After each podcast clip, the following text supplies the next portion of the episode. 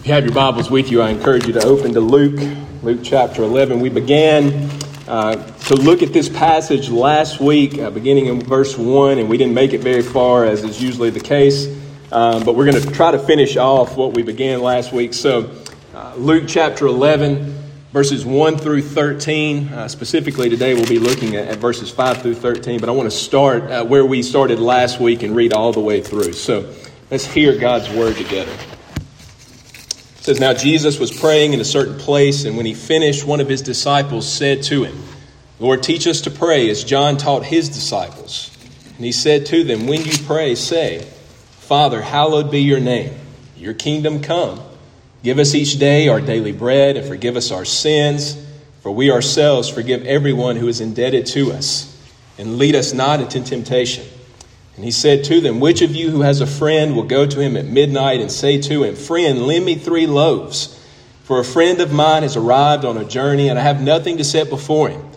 And he will answer from within, Do not bother me. The door is now shut, and my children are with me in bed. I cannot get up and give you anything. I tell you, though he will not get up and give him anything, because he is uh, his friend, yet because of his impudence, he will rise and give him whatever he needs.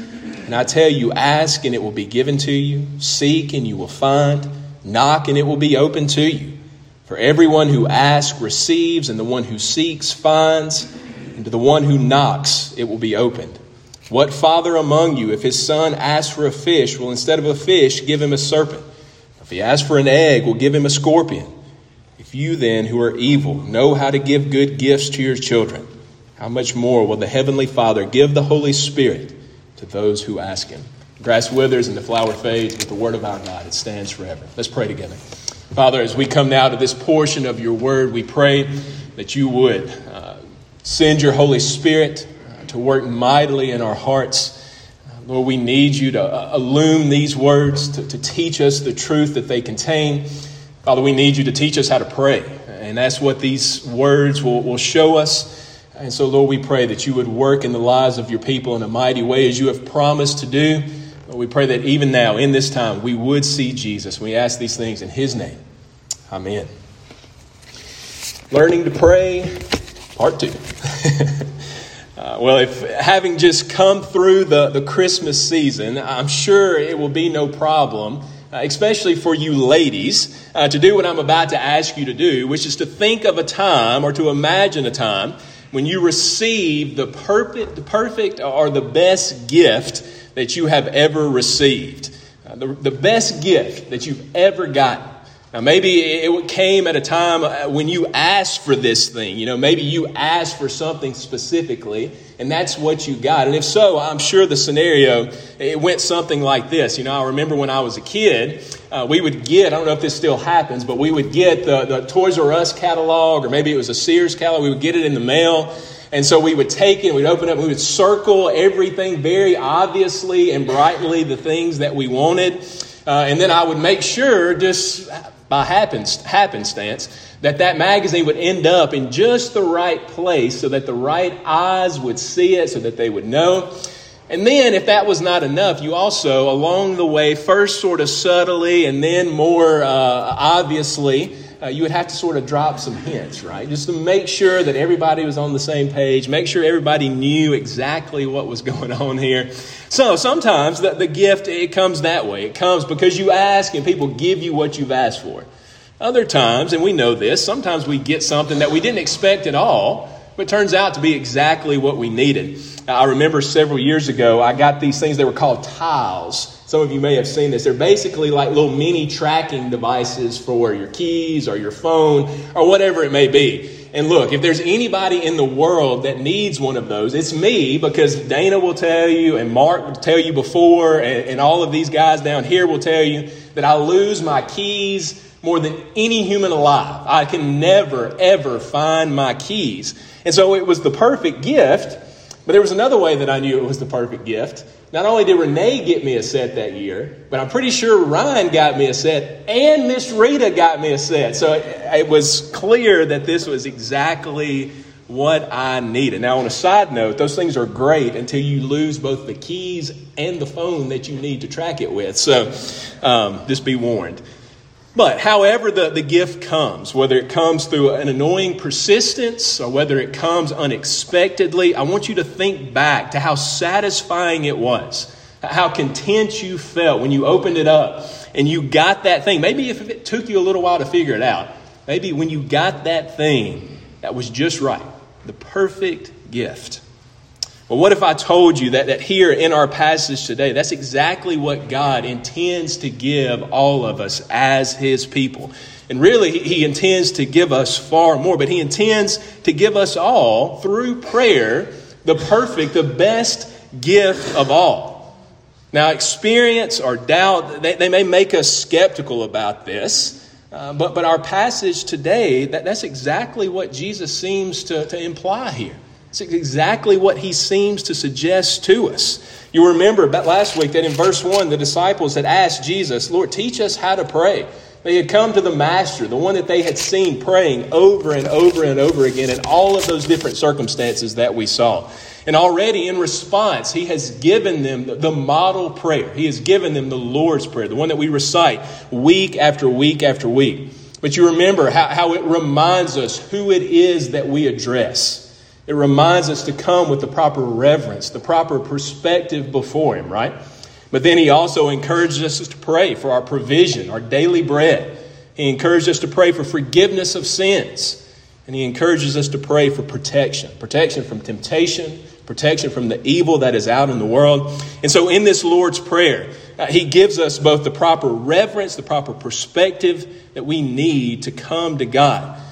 But today, as he continues this, this great lesson in prayer, he also wants us to have the proper assurance as we come in prayer. Here, Jesus suggests, now let's, let's rephrase that. He guarantees that God will give us the things that we ask for in our prayer lives. Now, bear with me because we're going we're going to try to unpack that a little bit. But before I go to qualifying it too much, if you read this, that's exactly what Jesus says. He gives us the assurance that when we pray, as He has called us to pray, that God is ready and able and willing to give us the things that, that we pray for. He is able to give us far more than we can even expect. Now, He's going to call us to a, a, persistence that would have made my younger self around Christmas very proud. But what we see here is that He intends to give us the, the greatest gift of all.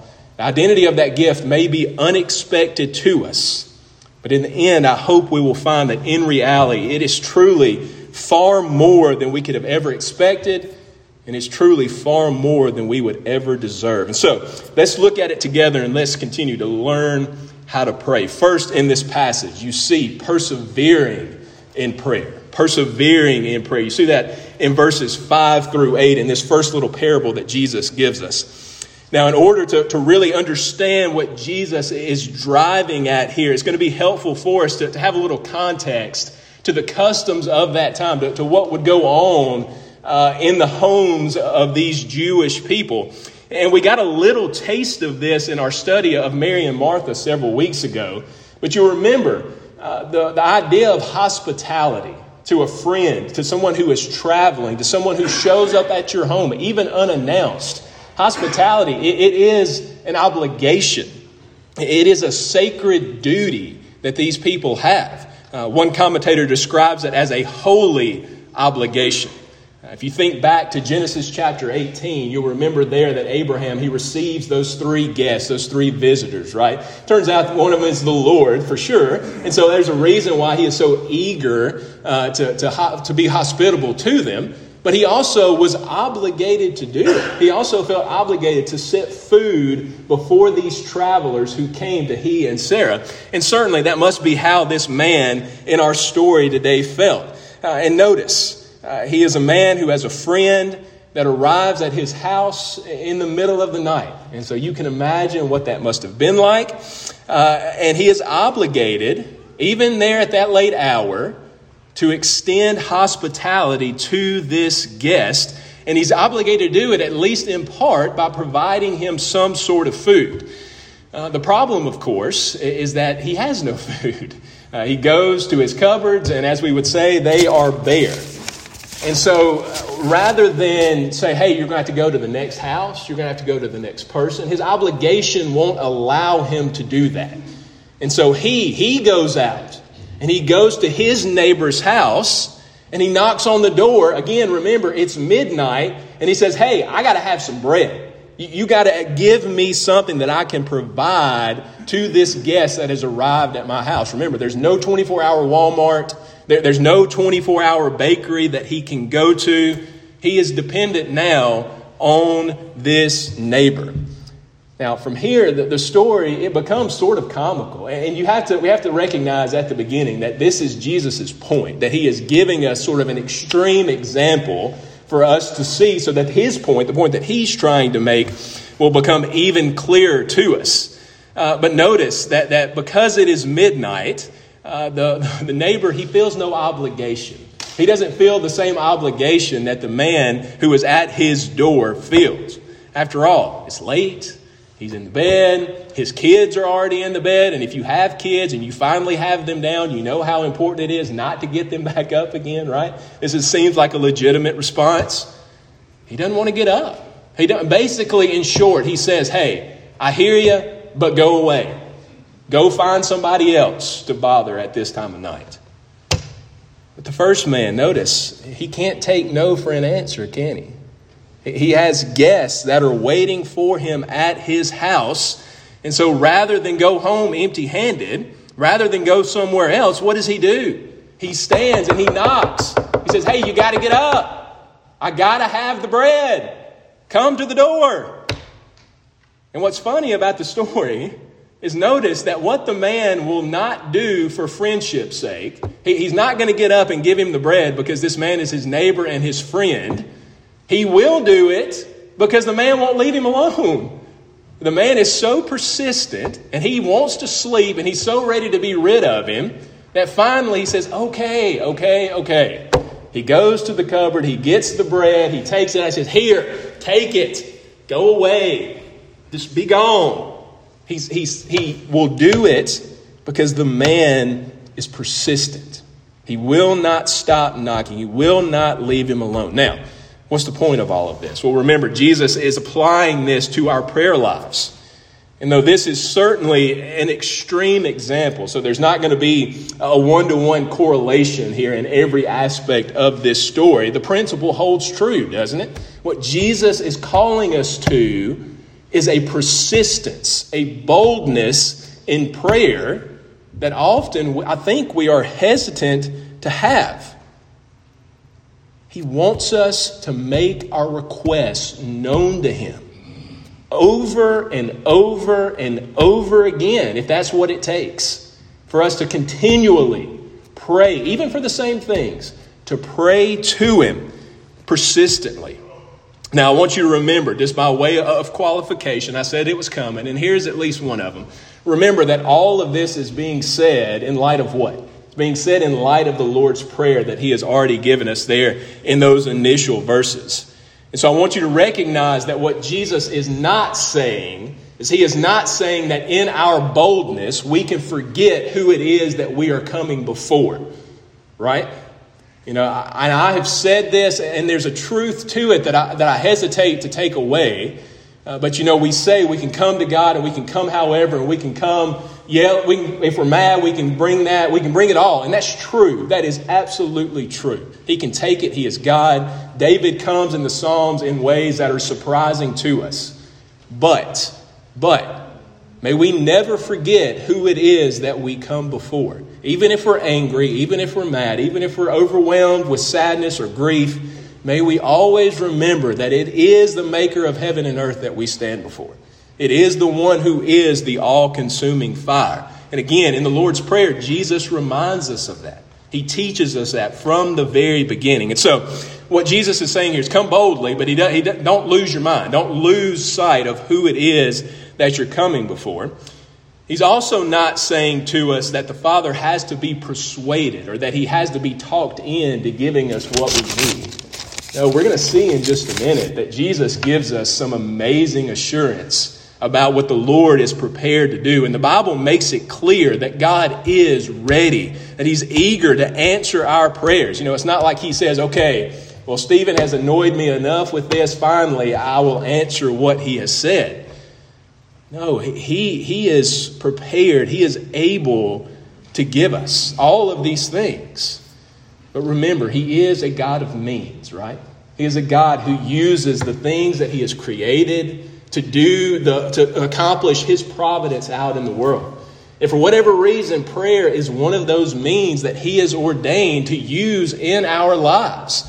And so while we can't say for sure with 100% certainty exactly how prayer works with God, we know that he says it is effective and he calls us to do it. And here, he calls us to do it persistently. Now, we could go into a lot more depth with all of those things, but I simply want to give you one example that helps illustrate this very well, and it's a biblical example. If you have your Bibles open, you can turn there. You don't have to, but turn to, to 1 Samuel chapter 1. It's a familiar story to you, one that, that you know so well, but it's the story of Hannah, uh, Samuel's mother, right? You remember there that, that she has a, a husband, uh, Elkanah, who had, had another wife, uh, Peninnah. Uh, and Peninnah had children, and Hannah did not. Uh, and Peninnah, she would kind of provoke Hannah, right? Uh, she would kind of pick at her, make fun of her because she was barren, she had no children. obviously, that was an overwhelming situation for Hannah. It, was, it, it hurt her to her core. Uh, and so, what we find is that this family was a faithful family. That every year they would go to Shiloh, they would go to the altar there, and they would bring their praise, their worship, their sacrifices to God. And what is implied in the story is that year after year after year, what would Hannah do? She would come with the desires of her heart. She would come with this, this request for a son, for a child, and that she would bare her soul year after year after year there before God. Now, for many years, it seemed that that prayer would never be answered, and yet she continued, right? Persistently. Maybe it was because that was the only, only course she saw in front of her was to go to God and pray. But that's what she did. Until finally, there in the story, you'll remember, uh, she is praying before God. Uh, she is weeping bitterly, it says. Uh, she is laying her soul bare to the point that, that Eli thinks that, that she is drunk, right? She is so enthralled with the prayer that she is making. She's so passionate about it so boldly coming before God that the priest thinks she's drunk. And of course, she's not. And she tells him what's going on. He blesses her and says, May the Lord do exactly what you've asked. And eventually, we find that that's exactly what God does. In verse 19, it says that He remembers Hannah. She blesses him with a son, the, the prophet Samuel, one of the great prophets of Israel, right? The first major prophet there after Moses. He, she gives him this child, blesses him. The point that I want you to see is Hannah is persistent in her prayer. Over and over again, year after year, she comes before God with the same request. Kind of think of the same thing over in the New Testament, right? Uh, with Zechariah and Elizabeth. Same, same situation. They're old, they have no children, but you can imagine year after year after year, they have prayed for this child. And the Lord, He remembers them. And so, here, the same thing. Jesus, he commands us to do that very thing, to be persistent. And we know that the Father, he desires to answer those prayers. And so, Jesus teaches us to be persistent in prayer. Secondly, I want you to notice here that he gives us assurance in prayer. Persistence, and then secondly, assurance. And you see it there in verses 9 through 13. Now, before we jump into what Jesus says, we need to say, and I'm sure experience will tell us, that, that persistence does not obligate God to answer us in any way. You know, Hannah, eventually God does answer her the way that she wants. Elizabeth and Zachariah, the same situation. But we know, we know that, that, that didn't always, that's not always the case. You know, Ben reminded us last week in the children's sermon that sometimes God answers yes, and sometimes he answers no. And sometimes he answers, wait. Uh, and I would also include that sometimes he answers, watch. Watch and see what I'm about to do. That he's going to do far more than we asked, than we, than we could have really uh, imagined him doing. But having said all of that, that we know that this is not a magical formula to make God hear us or answer us, I want you to recognize the incredible, incredible almost unqualified promise that Jesus gives us about prayer here. Look at verse 9. He says, And I tell you, that's simple and straightforward, and I tell you, ask, and it will be given to you. Seek, and you will find. Knock, and it will be open to you. For everyone who asks receives, and the one who seeks finds. And to the one who knocks, it will be open. Friends, that's some, some pretty bold and amazing assurance that Jesus is able to give here, right? It seems that Jesus is saying that God intends to give us the desires of our heart in prayer. The question is, is, is how can we trust that claim to be true when it seems so often that our prayers are either not heard or it seems that they are not answered in the way that we would want them to be? Well, again, I would remind you it's important to, to understand uh, the context that we're in, right? What has Jesus already given us? He has given us the Lord's Prayer, He has given us the model. And so, as He gives us this assurance, it is with that prayer in mind. In other words, He's saying, when you pray this way, when you pray as I've taught you, here's what you can expect God will answer. Now, again, I want you to, I want to ask, how can we know that that's true? How can Jesus say that with the confidence that he has. Obviously, he's God, so he knows, but how can, how can he give us that assurance? Well, think back to that prayer just for a moment with me. What is it that we are truly praying for as we pray that prayer? We're praying God's promises back to him, aren't we? Think with me. Just, just think through it just for a second. We said last week, we begin with that great word, Father, a promise for redemption a promise that I will be your God and you will be my people. That, that is the covenant promise, right, that Jesus gives throughout, that God gives throughout the Old Testament. Next, we say, Hallowed be your name. What are the Psalms, if nothing more than a promise that God's name will be hallowed through all the earth? What does we say in that, that hymn in Philippians chapter 1? At the name of Jesus, Every knee in heaven and on earth, every knee will bow and declare that He is indeed Lord. And then in the book of Revelation, what do we see there at the end? Every tongue, every tribe, every nation, they are before the throne and they are worshiping Him. Worthy is the Lamb, right? His name is hallowed. Next, he says, Thy kingdom come. What was the promise to David in 2 Samuel chapter 7? Yours will be an everlasting kingdom. What has Jesus brought? The kingdom. And again, what do we see in Revelation? It is established for all of eternity, forevermore. Next, in our, in our request, we pray for our daily bread. But what has God promised? In the Exodus, what did He give the people day after day after day? Their daily bread. He's shown Himself to, to be faithful, right? What does He say in Matthew chapter 6? Jesus, He says, Hey, if God sees the flowers out in the field, if He sees the birds in the air, if He takes care of them, then how much more is He going to take care of you? He's promised our daily bread. He will care for those things. Next, we ask for forgiveness, right? What is the story of the Bible other than the story of God's forgiveness to us? From Genesis 3:15 on, what is happening? God is setting up redemption. He's setting up forgiveness to separate as far as the east is from the west, our sins from us. James says if we confess our sins, John says, we are, he is faithful and just to forgive us of our sins. And then lastly, protection. Protection from temptation, spiritual protection. Again, that Exodus group says, go into the land, get rid of all of those people. Why? Well, it's judgment to be sure, but he's also trying to protect his own people He's trying to say, hey, you worship me and you worship me alone. Then in the New Testament, what does Paul assure us in Ephesians 6? The whole armor of God will protect us, right? Those fiery arrows will shoot at us, but we have that shield. We have that armor. We have that sword to protect us.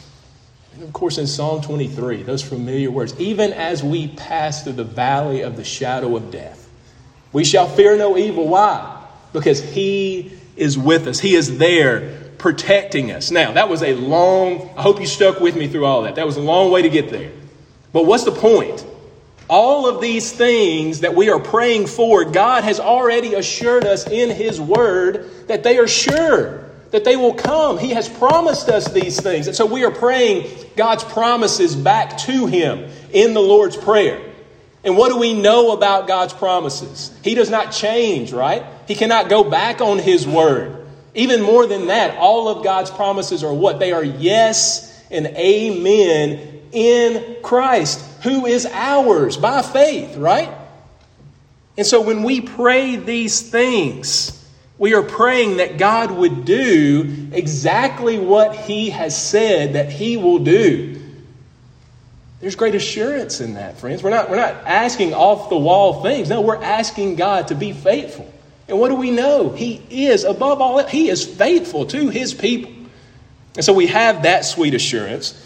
But secondly, we also have the assurance there in that second parable uh, that, that Jesus gives us. And we don't have time to, to sit here for very, very long. Uh, but you know these words. Uh, he says, What father among you, if his son asks for a fish, will instead of a fish give him a serpent? Or if he asks for an egg, will instead give him a scorpion?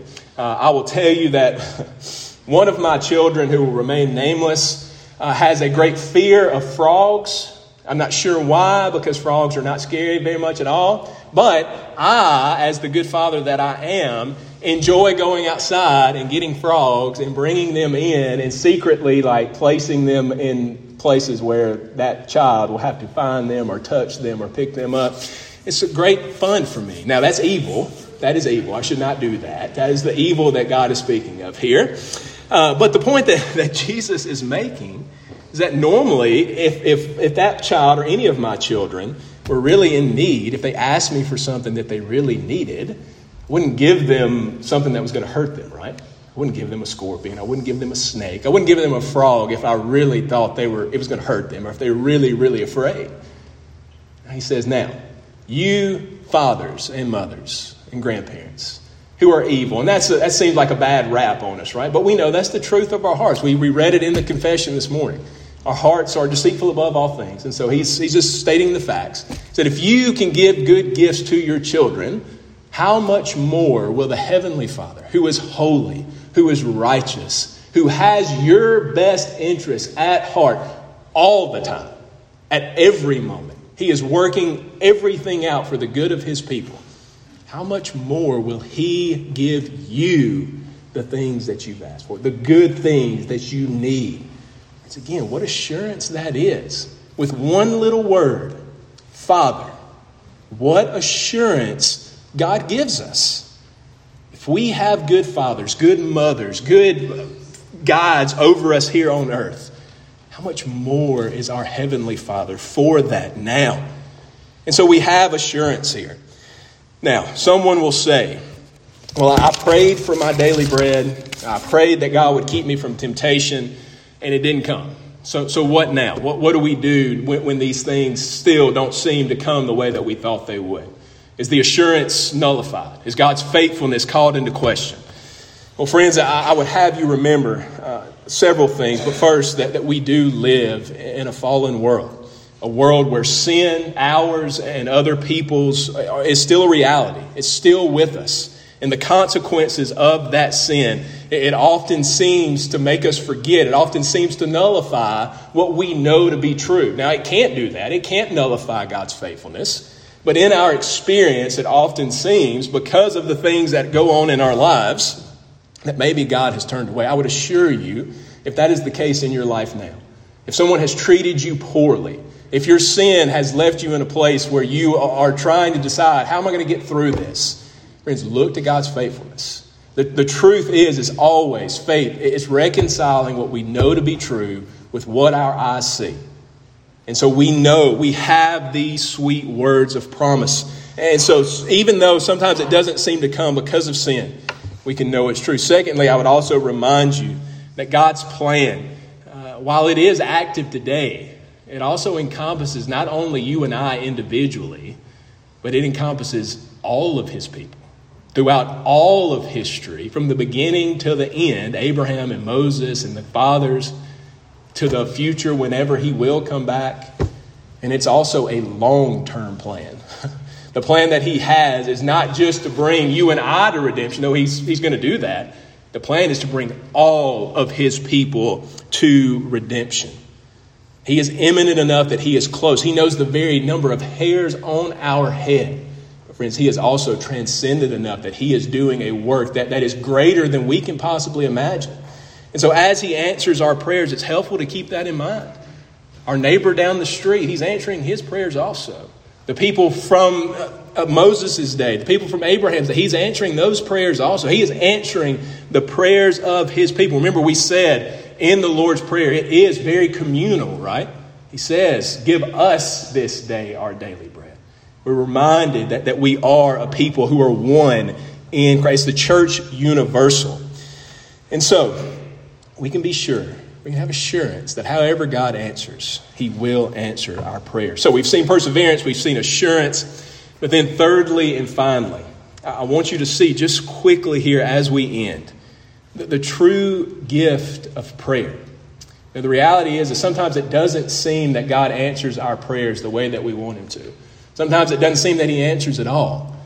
I want you to see there at the end of verse 13, Jesus gives us an assurance, He gives us a gift that is beyond what we can comprehend, and that in that one gift is encompassed everything we could ever want or we can ever need. There he says, He says, If you then who are evil know how to give good gifts to your children, how much more, and here it is, will the Heavenly Father give what? Give you the desires of your heart, give you the things specifically that you ask for in prayer, give you even the petitions of the Lord's Prayer.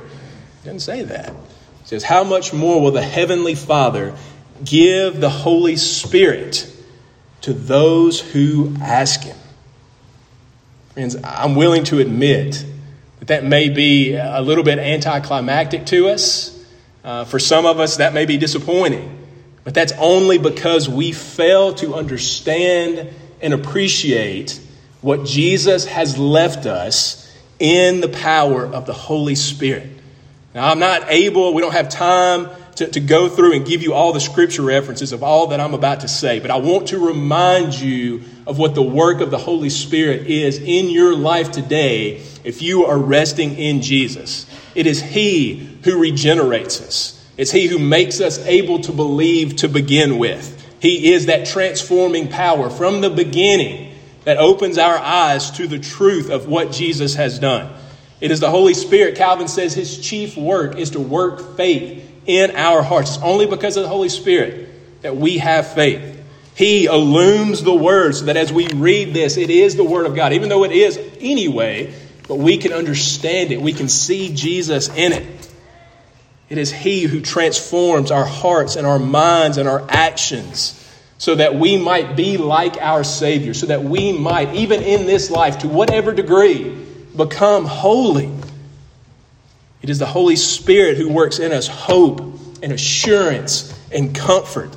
It is the Holy Spirit who is with us even in the darkest places of our lives. It is the Holy Spirit who teaches us to repent. In the last day, it is the Holy Spirit who will raise us up and give us new bodies, right? The Lord will come, the Holy Spirit will raise us up with Him. It is the Holy Spirit who teaches us, if we are to learn, it is the Holy Spirit who teaches us to pray. Friends, in short, it is the Holy Spirit who communicates to us all of Christ's benefits.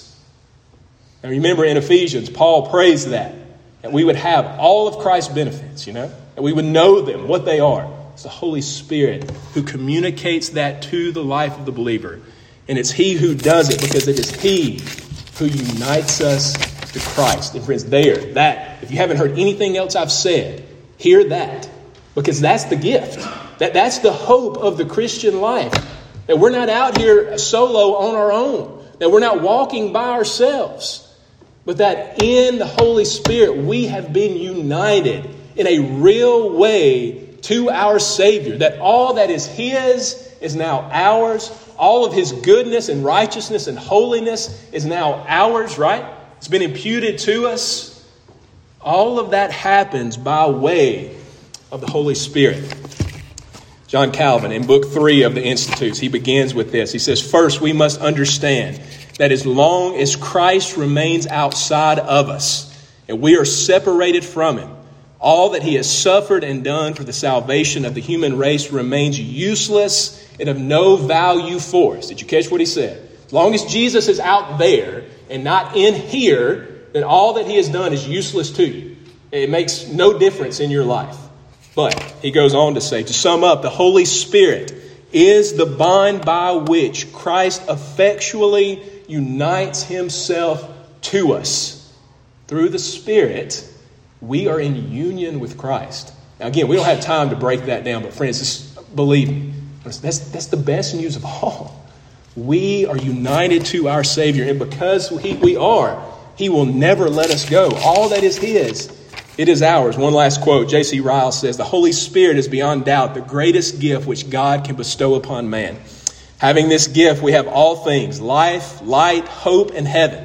Having this gift, we have God the Father's boundless love, God the Son's atoning blood, and full communion with all three persons of the blessed Trinity. Having this gift, we have grace and peace in the world that now is, glory and honor in the world to come. In other words, in the Holy Spirit, God gives us all that He intends for His people. And what does Jesus say here? He says, if we ask, He'll give it to us. that's, uh, that's as unqualified as it comes. He says, if we ask, then the Father will give us the Spirit. Friends, as we end, let me ask you again how's your prayer life today? Are you learning to pray using the model that Jesus has given us in this chapter? Are you persistent daily bringing your requests to Him? Friends, maybe that may be the best lesson that we can learn from, from all of this is that prayer is meant to be a daily part of our existence. It's meant to be part of the life of Christians in a way that is real and meaningful.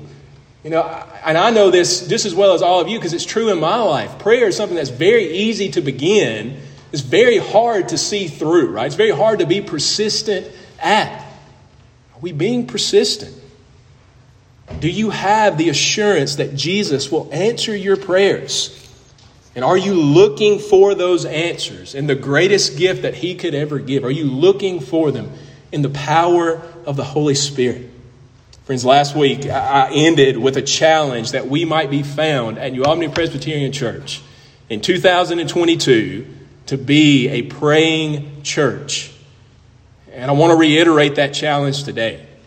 We have no reason to expect success, our growth, our endurance, our peace, our edification, or any of those great things, whether it's individually or whether it's corporately. We have no reason to expect any of that if we aren't going to our Lord in prayer.